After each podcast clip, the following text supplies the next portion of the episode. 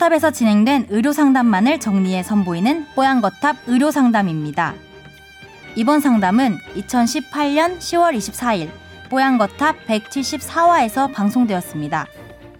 무릎 관절에서 따다닥 하는 소리가 자주 나 걱정된다는 사연을 보내주셨는데요.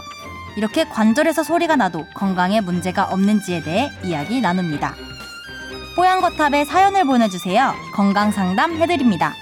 타워 골뱅이 sbs.co.kr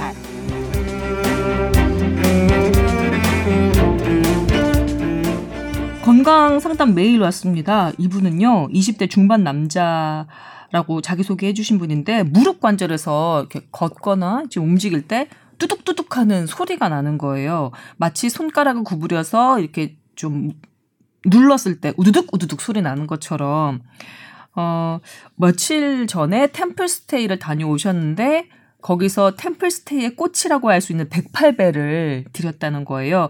절을 할 때마다 매번 무릎에서 뚜둑뚜둑 소리가 나니까 이거는 뭐 통증은 고사하고 민망해서 그 조용한 그 108배 드리는 그 절 경내에서 계속 무릎에서 뚜둑뚜둑 소리가 나니까 너무 민망하셨다는 거죠.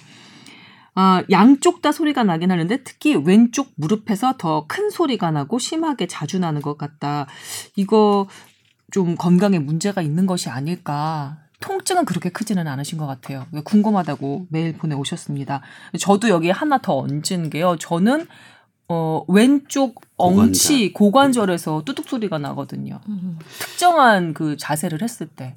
가장 소리 많이 나는 이 클리킹 사운드라고 하는데 네. 고관절, 무릎, 어깨가 제일 많이 나고요. 네. 어, 목도 나, 뭐, 목도 나기도 하는데요.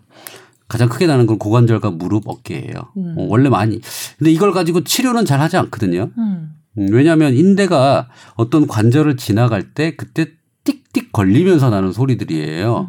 음. 그러니까 사실은 교정을 좀 받거나 네. 어, 교정을 좀 받거나 그 인대가 두꺼워져서 그 관절을 지나갈 때 나는 소리다 보니까 음. 통증까지 유발될 때는 뭐 그런 것들을 좀 약, 어, 부드럽게 만들거나 음. 그 교정 방법만 좀 하면 그래도 좀 많이 괜찮아져요. 어떻게 교정하면 되는데요? 바른 자세? 그러니까 그거는 이제 보고 운동해 보면 이제 좌우 비대칭 이런 걸 좀 보시고 아. 운동을 좀 해서 균형을 좀 잡아 보시는 게 첫 번째. 음. 어, 그렇게 안 되고 너무 귀찮고 소리가 나고 내가 아프다든지 이러면 치료를 좀 받으셔야죠. 음. 근데 이 손가락에서 소리 나는 거 있잖아요. 또 음. 이렇게 누르면 두둑두둑 소리 어른들 음. 남자 어른들 많이 하는 싸울 때 싸우기 직전에 뭐. 야이 어, 뭐야 샤 뭐 이러면서 어렸을 때 남자들은 그 툭툭툭 소리 나는 거 나름 장난 음, 어, 재밌어가지고 그쵸, 그쵸. 계속 하잖아요. 시원할 때 예. 있잖아요. 그 소리도 비슷한 거예요? 네, 그거는 그냥 관절하고 이렇게 면이 넘어가면서 나는 소리인데 그거를 하지 말라고 하죠 보통. 네. 음. 왜냐하면 관절 건강에 좋지 않다고 계속 반복적으로 하는 건 좋지 않다고 얘기를 해요. 음. 어.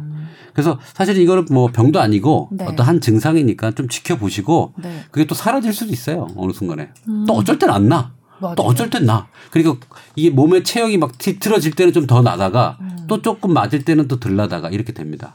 그러니까 몸 체형과 근육 밸런스 전체 비대칭을 좀 맞추는 거에 포커스를 좀 더 보시는 게 좋을 것 같아요. 108배를 자세를 좋게 해서 들이셨으면 좀 그 뒤에는 좀 나아지지 않으셨을까. 이분 20대 중반 남자분이신데 템플스테이 가서 108배. 어. 근데 템플스테이의 꽃이 정령 108배인가요?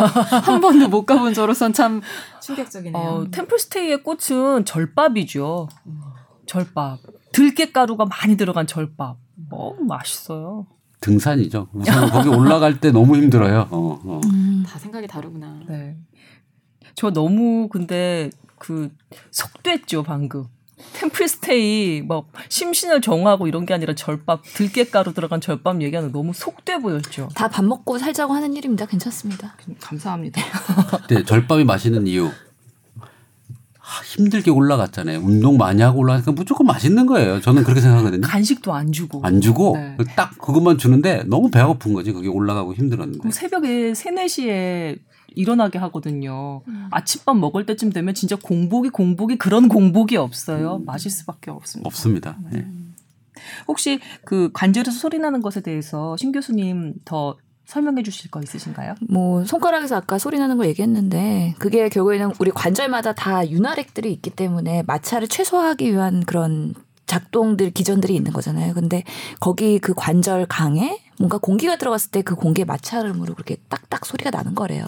몸 안에 공기가 있을 예. 수 있어요? 그래서 뭐 예전에 MRI 찍어봤더니 그쪽에 공기가 있어가지고 그런 파인딩도 발견이 되고 그랬는데 그 자체로 문제가 되는 건 아닌데 음. 통증이 있거나 붓기가 있거나 염증이 있거나 그럴 때는 진료를 보셔야 되겠죠. 그 소리 자체만으로는 건강에 이상이 있다라고 얘기할 수는 없는 거기 때문에 증상이 동반되는지 좀 확인을 하셔야 될 것 같습니다. 이제 100세 시대니까 100세 시대를 맞이한 사람들 중에 가장 많이 건, 걱정하는 게 사실 치매도 있지만 관절 건강도 있더라고요. 운신을 해야 좀 삶이 제대로 돌아가니까. 근데 관절이 아프고 허리, 무릎 이런 데가 아프면 돌아다니지를 못하니까 삶의 질이 훅 떨어진다고 하더라고요. 어르신들이. 지금 이렇게 관절에서 소리 나는 사람들, 무릎이나 저처럼 이제 엉치 부근에서 소리가 나는 사람들은 앞으로 좀 먼 장래에 관절이 또 일찍 망가질 그런 위험성 같은 것도 있는 건가요? 열심히 살아야죠. 우선은 뭐 벌써 그런 걸 걱정하면 예. 안 되고요. 네, 네. 어, 아프지 않게끔 미리미리 좀 준비하시고 항상 바른 자세와 대칭을 조금 먼저 생각을 하시면 좋을 것 같아요. 자세와 예. 대칭. 잘 알겠습니다.